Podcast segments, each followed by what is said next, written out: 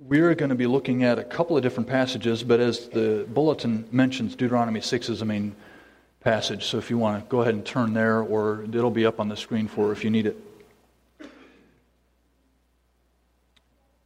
What do you see as your greatest investment in your child's life? Is it his college fund? Or getting him on the right sports team so they can earn a scholarship? Is it maybe an apprenticeship if they're inclined towards the trades? Perhaps tutors to gain academic scholarships? Or music, dance, and theatrical lessons?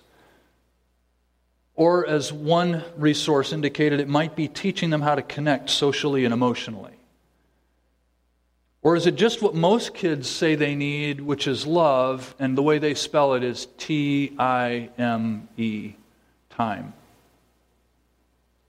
What do you see as your greatest investment in your child's life? You know, the phrase where your treasure is, there will your heart be. In other words, what you value and love, you tend to invest your resources there. If you love golf, you're going to spend some time golfing. If, if you love entertainment, you'll be going to the theater and watching plays or to the cinema to watch a movie. If you love music, you're probably going to go to concerts or at least have a device where mega, mega, megabytes have songs downloaded onto them. Most often, you show what you value by how you spend your money and where you spend your time. Let's take a simple evaluation of time. There's 168 hours in a week. If you take 56 of those hours away for sleeping, most of you like to sleep. If you take 50 hours away, and that's probably not as much as many of you happen to work, but just using 50 hours for work, that leaves you with just over 60 hours in a week. That's almost nine hours a day, more on the weekends, but less during the week. How are you investing those 60 hours? What do you do in your downtime? Do you read, watch TV, play games, exercise? How are you investing your time? And more importantly, what example are you giving your children with how you use your time? What are they learning from you? What are you allowing them to do with their time? Or what are you intentionally having them do with their time? Before the children of Israel were about to enter the promised land, Moses reminded them of where they had been and how they had gotten there. And as he did this, he told them what was most important. He drew the proverbial line in the sand. Deuteronomy 30, he says, See, I have set before you today life and good, death and evil. If you obey the commandments of the Lord your God that I command you today, by loving the Lord your God, by walking in his ways, and by keeping his commandments and his statutes and his rules, then you shall live and multiply, and the Lord your God will bless you in the land that you are entering to take possession of it. But if your heart turns away, and you will not hear, but are drawn away to worship other gods and serve them, I declare to you today that you shall surely perish. You shall not live long in the land that you are going over to the Jordan to enter and possess. I call heaven and earth to witness against you today that I have set before you life and death, blessing and curse. Therefore, choose life, that you and your offspring may live, loving the Lord your God, obeying his voice, and holding fast to him, for he is your life and length of days, that you may dwell in the land and the Lord your God swore to your fathers, to Abraham, to Isaac, and to Jacob, to give them. He puts a line in the sand and says, There's important matters before us as we enter the promised land. And just before he died, he gave them a little bit more recommendation. He says, Take to heart all the words by which I am warning you today, that you may command them to your children, that they may be careful to do all the words of this law. For it is no empty word for you, but your very life. And by this word you shall live long in the land that you go that you are going over to the Jordan to possess. See, Moses knew that life had choices. And life in itself, in a sense, was a choice. But not only that, but it had to be taught. This is what our children need most. This is the education they need. That's not to say that college, sports, or entertainment are not valuable. But in the view of eternity, what does it profit a man if he gains the whole world and loses his soul? So Moses gave them, the Israelites, a simple roadmap for life, and that's what I want us to take a look at today. In the beginning of Deuteronomy, in chapter 6, he reads, Now this is the commandment, the statutes and the rules that the Lord your God commanded me to teach you, that ye may do them in the land to which you are going over to possess it, that you may fear the Lord your God, you and your son and your son's son, by keeping all his statutes and his commandments, which I command you all the days of your life, and that your days may be long. Hear therefore, O Israel, and be careful to do them, that it may go well with you, and that you may multiply greatly as the Lord, the God of your fathers, has promised you in a land flowing with milk and honey. I want to pause just for a second. I want us to realize he is talking to the people of Israel. In a minute, he specifically addresses parents, but he says, This is a whole body. And as I discuss this and as I talk about parents and what we can do in our homes, some of you, as grandparents, and it lists here your sons and your sons' sons. Some of you are helping raise your grandchildren. But I also want to encourage some of you where you're empty nesters and your grandchildren have not come in to move with you.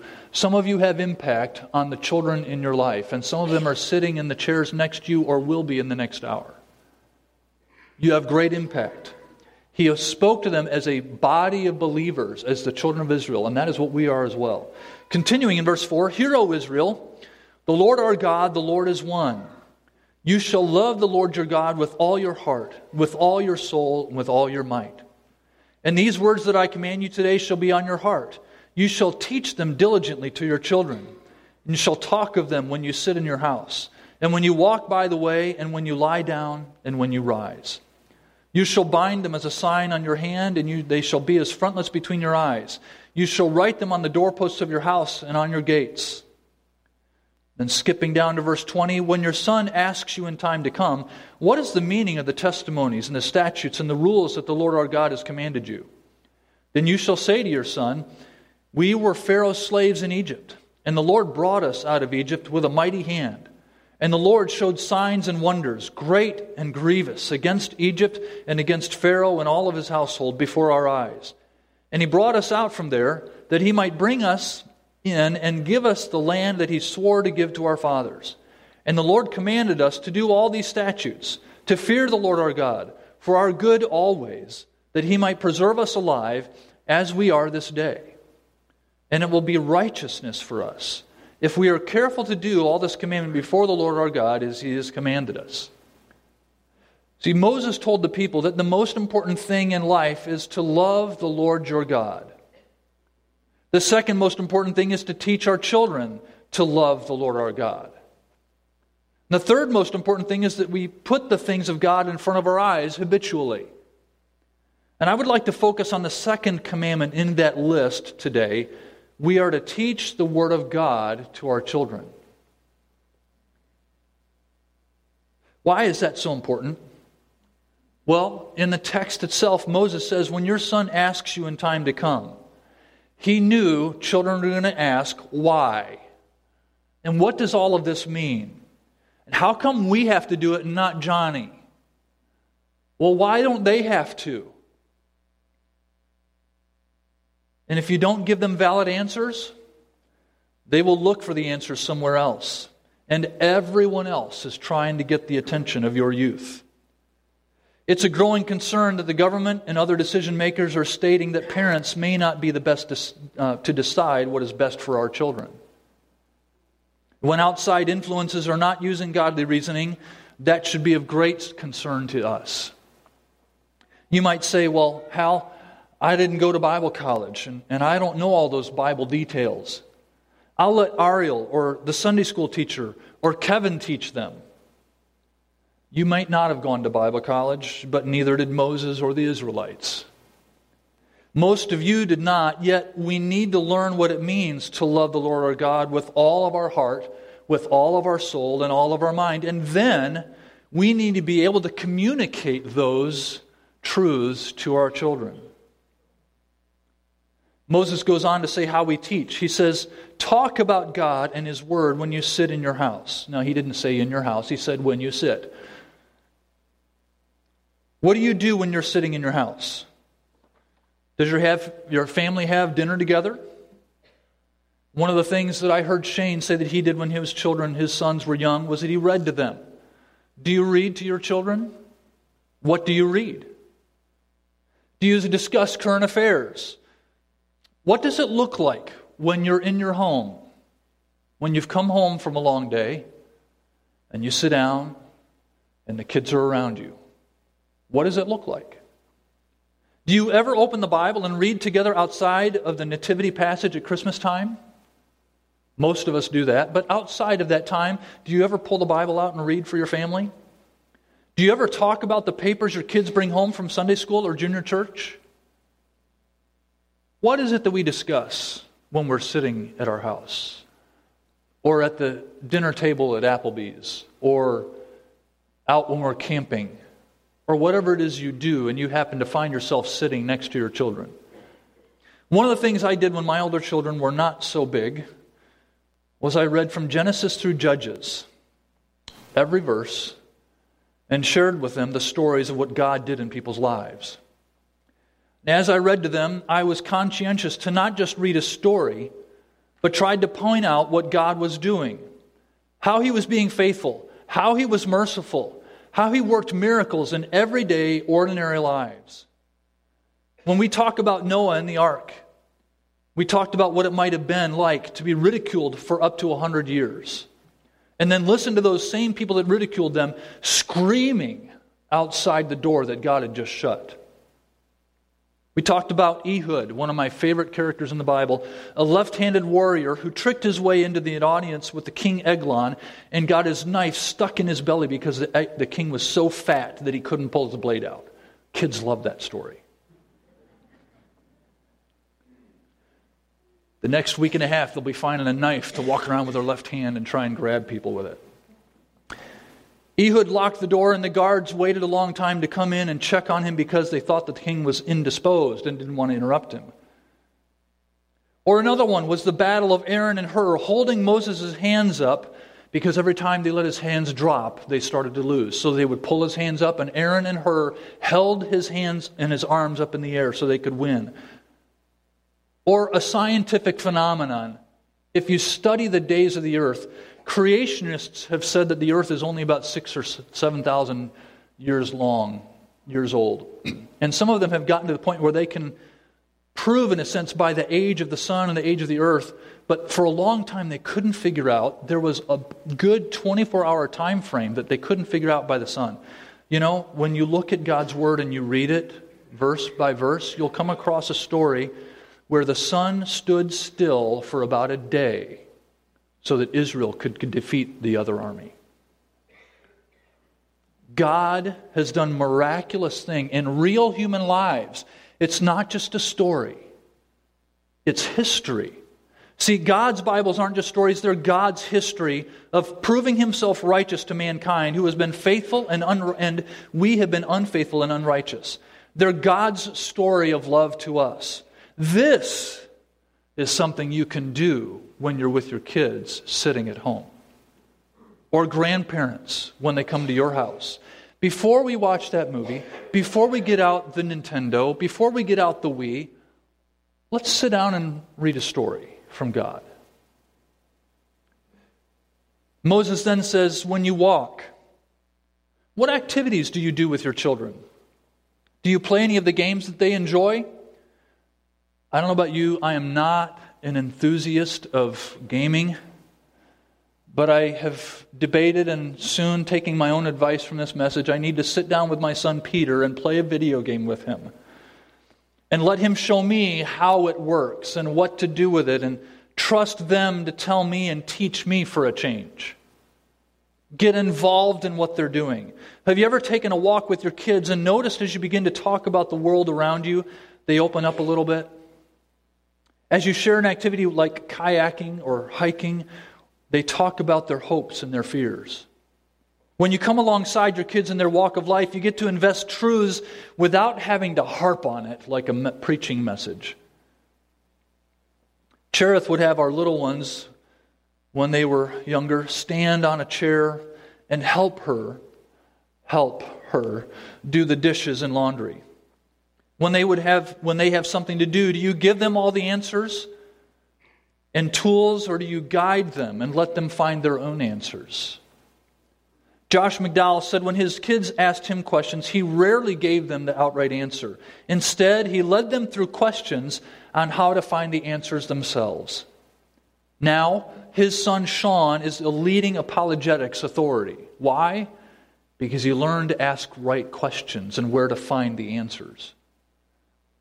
As you're walking and living alongside them in the small things, instead of in front of them always teaching, allows warm relationship to grow because you're joining in life with them, not just talking at them.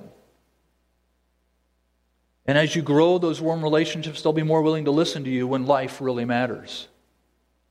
You can share how you chose how you once feared going into the middle school or were the last one to be picked on for a teen. Or the time you got dumped by your boyfriend and how God brought you through it. As you share that journey, you can bring God into life. And as you walk the journey and you learn and you tell them with encouragement, you, you bump them into God with that relationship so that they still come to you for guidance and they learn to go to Him ultimately for what they need.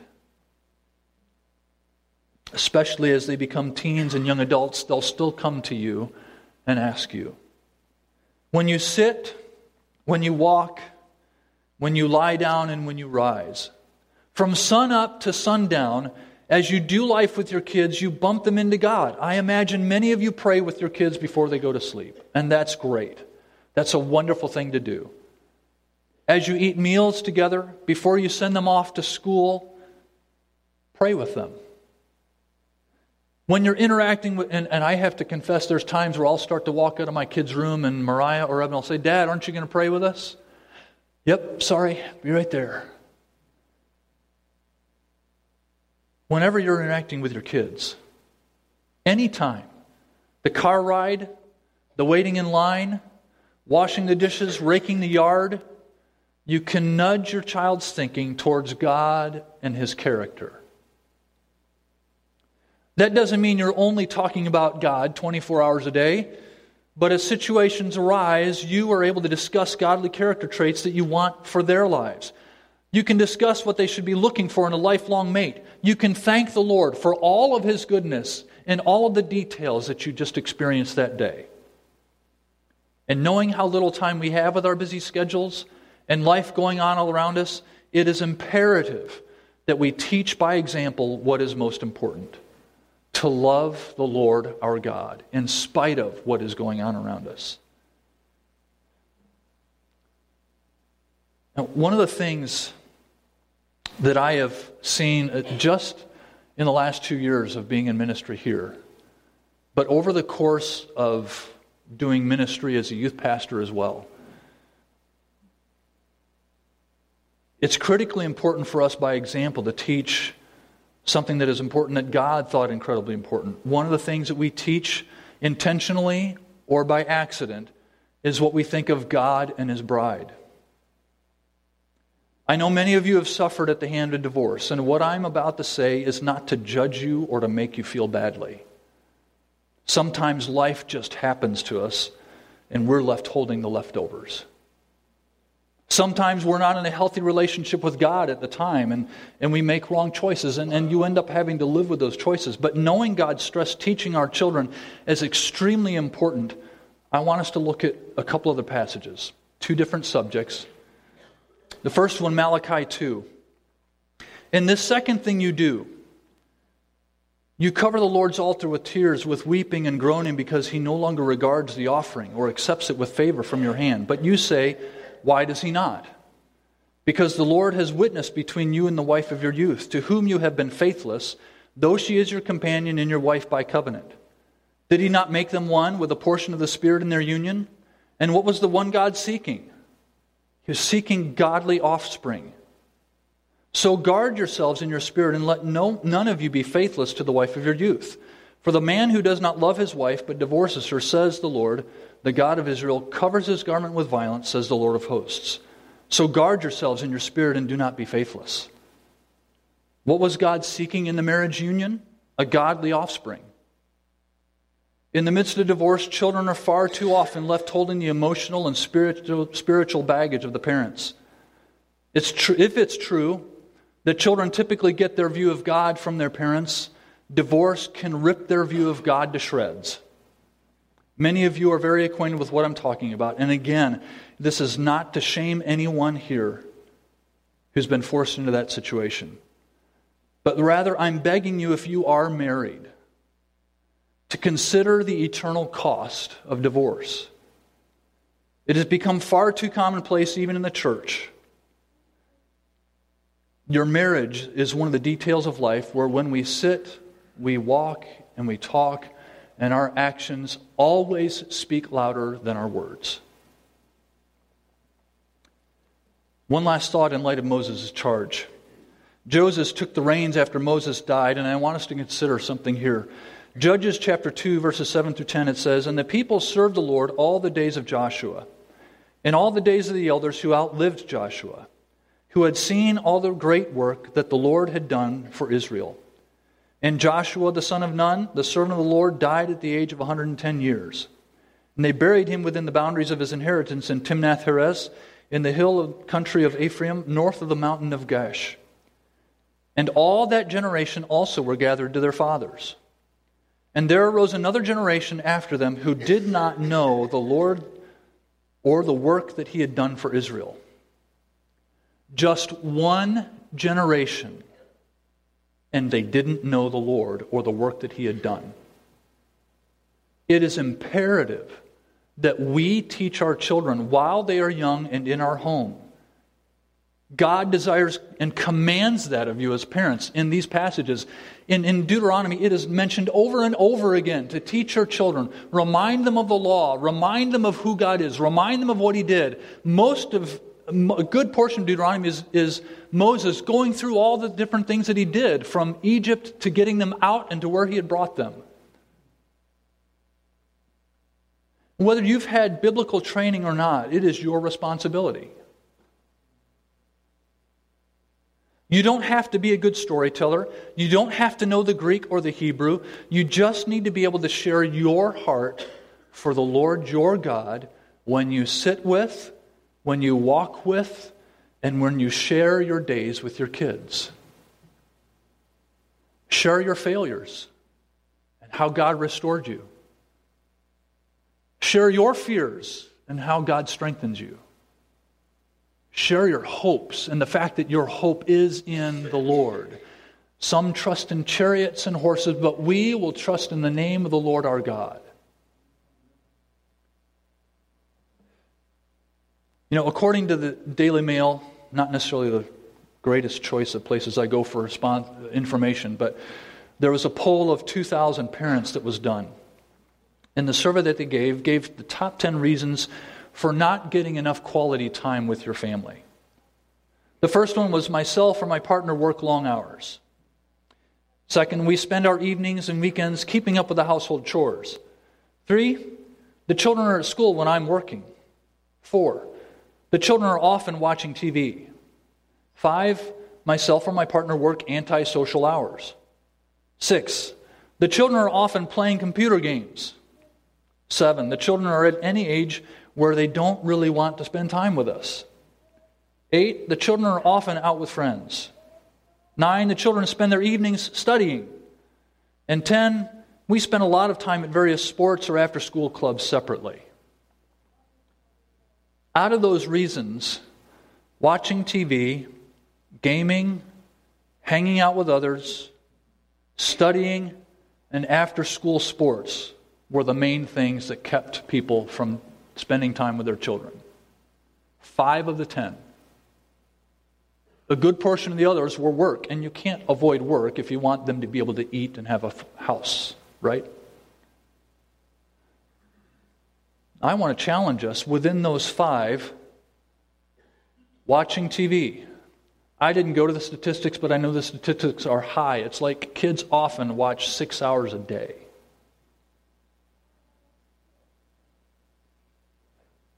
How are we leading by example? When you come home from work, it's been a long day, I get it. You sit down and in your recliner and get your remote. Your kid comes, asks you a question in just a minute, just a minute, just a minute. Or you got the newspaper or the magazine or whatever it is. I am not telling you the TV is evil. But what's most important? The current TV program or your child's heart? Hanging out. Why don't your kids want to hang out with you? I, you know, I, I know most of you. You're pretty cool people. What's wrong with your kids and grandkids if they don't want to spend time with you? Now, I know I'm being facetious. Sometimes they just want to go out and hang with their friends, and I understand that. What about setting aside a day and you tell them a really difficult word? No. And you say, We're going to spend time together as a family tonight. You have all the rest of your week, you got those other activities, you spend time with them, but tonight, no. You're spending time with me. After school sports. I enjoy sports. I play sports. I enjoyed playing all kinds of sports when I was young, and I was on a few teams. But I want to challenge your thinking in our society today, and in some areas, people are moving to and or creating a rural area that has superplexes for sports so that their kids can get on the cutting edge of sports so that they get a scholarship. One of my good friends was in that mode until he injured his knee and he got angry at God because he couldn't play sports anymore. All of it was out the window. I am not saying sports is evil. I enjoy sports. But if your chief end is to get them that scholarship so that they can get a good job, so that they can have a good life, your motives, I think, are slightly slanted. I'm not telling you don't shoot for a scholarship. I'm not telling you don't do any of these things. But if your time is so kept in that mode that you don't have time to teach your children to love the Lord their God, I believe your, your priorities are slightly skewed. And we could talk about various things, but parents, grandparents, we have all kinds of things that can pull us from our, our most important job. Lockwood is blessed to have elders with a focus on your families, and we're here to help you. To come alongside you in the journey of life. The elders recently suggested this as the vision for family ministries to equip and encourage families to make their home a place of spiritual growth. That's our desire for you. And that is my goal as a pastor of family ministries. And I see this as a very appropriate, based on the passages we've looked at today, but back to the idea of time. If you come to church Sunday morning, that's one hour. If you come to Sunday school, that's two. If you're involved in a small group or your kids are in a Awana or youth group, that's a total of three hours. With 168 hours, that's less than 2% of the time. You cannot and should not expect Lockwood to be the main force of spiritual training for your children. We are here to come alongside you, but it is your job to teach your children to love the Lord their God with all their heart and soul and their mind. And in order to do that, They've got to learn it from a home that is warm, loving, and very intentional, or as the passage said, diligent.